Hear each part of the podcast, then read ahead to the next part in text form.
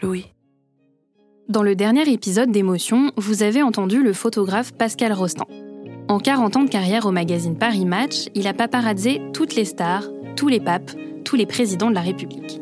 Et comme Pascal Rostand raconte vraiment bien les histoires, on a voulu vous en proposer un petit bout en plus.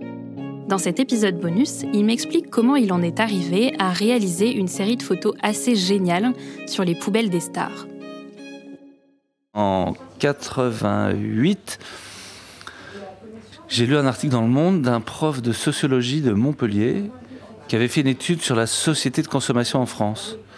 Et pour ce faire, il a demandé à ses étudiants de collecter les poubelles de 10 familles françaises pendant une année et il expliquait, c'est incroyable, on voit vraiment ton ADN parce qu'on voit ce que tu bois, ce que tu manges, si tu fumes, ce que tu bouquines, si tu as des enfants, si tu as des animaux. On voit vraiment qui tu es à travers ta poubelle. Bon, c'est un petit article, hein, pas très. C'est un quart de page. Et à l'époque, je passais ma vie avec Gainsbourg, je faisais toutes les photos de Serge. Et un jour, on rentre chez lui, euh, à côté, la rue, euh, rue de Verneuil. Et évidemment, il n'avait jamais ses clés parce que et donc c'était son maître d'hôtel qui s'appelait Fulbert. Ah, peut-être que le mec s'appelait René ou Marcel et que lui il avait baptisé Fulbert. Ou peut-être qu'il l'a engagé, peut-être parce que le mec s'appelait Fulbert, ça a dû l'amuser. En tous les cas, c'est Fulbert qui ouvrait la porte. Et ce soir-là, en ouvrant la porte, il sort les poubelles. Et là, j'ai mes deux neurones qui se connectent. Et j'ai dis à Serge, oh, putain, je prends tes poubelles. Il me dit, oh, j'ai ta gueule, je prends tes poubelles. J'arrive au studio avec Bruno, avec mon associé, on les étale de façon très taxidermiste sur un fond de velours noir, un peu pour les, les magnifier, enfin les, les sacraliser euh, comme des bijoux. C'est une telle caricature de Serge, les paquets de gitane, les bouteilles de Ricard. C'est tellement incroyable qu'on s'est dit on va pas le faire. Les gens vont penser qu'on l'a imaginé. je fais ta poubelle. Tous les gens de ta famille, tous les gens qui te connaissent vont te reconnaître au milieu de 10 poubelles. Et donc après, on avait plusieurs problèmes. Est-ce que il fallait des gens avec des hôtels particuliers ou des maisons, sinon ça marche pas parce que c'est des vides ordures, tout est mélangé. Est-ce que c'est légal? Alors, reste nullus, chose abandonnée sur la voie publique, c'était légal. Et dernière, euh, et peut-être la plus importante, est-ce qu'on leur demande l'autorisation? Surtout pas. Ils vont organiser leur image, ils vont lisser leur image. Et là. Et donc, on fait euh, Bardot, Dutronc, Gainsbourg, Depardieu, Johnny Hallyday. Euh, on en fait une, dizaine, Bernard Tapie, on en fait une dizaine, mais de façon plutôt délonto, détonlo. Ah, putain, ce mot, ce mot de façon élégante. Et en fait, euh, on décide pour les célébrités d'écarter tout ce qui avait une connotation médicale ou sexuelle. Paradoxalement à ce qu'on imagine de nous, le but n'était pas de faire un scandale, mais vraiment de faire un portrait. Et donc on publie ça dans, notre magazine, enfin dans Paris Match, on, sur plusieurs pages, et on a un patron à l'époque qui s'appelle Daniel Philippaki, qui est le plus gros collectionneur au monde des surréalistes, et il arrive, il, il venait pas souvent, on était sur les champs euh, au cinquième étage, au 63 Champs-Élysées. Il venait pas souvent nous voir, et là il rentre. Mais un peu, euh, tu vois, ils sont où Bruno et Pascal euh? On, le voyait un peu nerveux, donc on se planque dans la salle de poker, enfin dans la salle des photographes, pardon. Et là il arrive, il dit C'est vous qui avez fait ça? Je dis Bah ouais. Il dit, mais c'est extraordinaire, c'est Spoeri, c'est Marcel Duchamp, c'est Andy Warhol. J'ai dit, Daniel, depuis le temps qu'on nous traite de fouille merde, on a été au bout de la logique. Il dit, vous êtes complètement con. Allez à Los Angeles.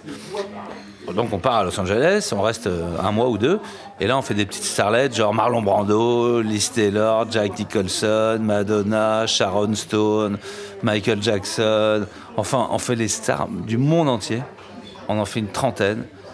Et jusqu'au jour où on fait la poubelle du président des États-Unis de l'époque, qui s'appelait Ronald Reagan. Et d'ailleurs, c'est marrant, on s'est rendu compte qu'il trichait sur son adresse. Parce qu'il disait à tout le monde qu'il habitait 668 Saint-Cloud Road, Saint-Cloud comme la porte de Saint-Cloud, dans, à Bel Air.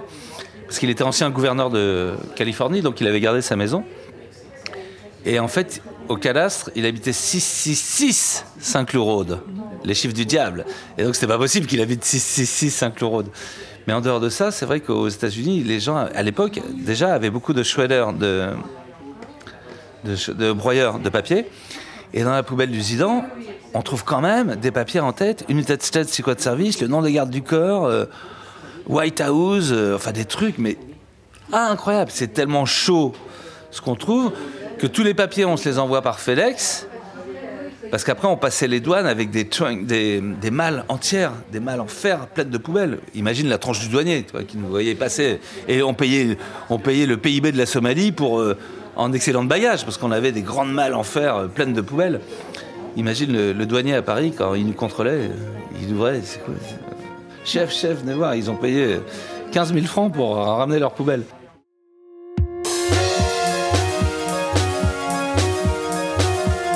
Je suis Bénédicte Gilles et vous venez d'écouter Émotion.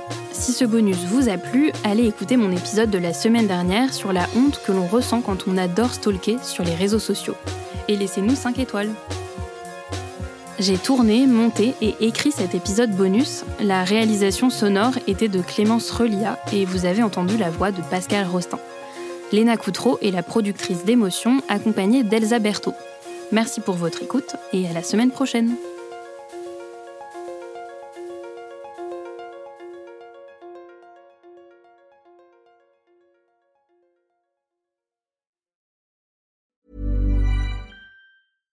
This message comes from BOF sponsor eBay.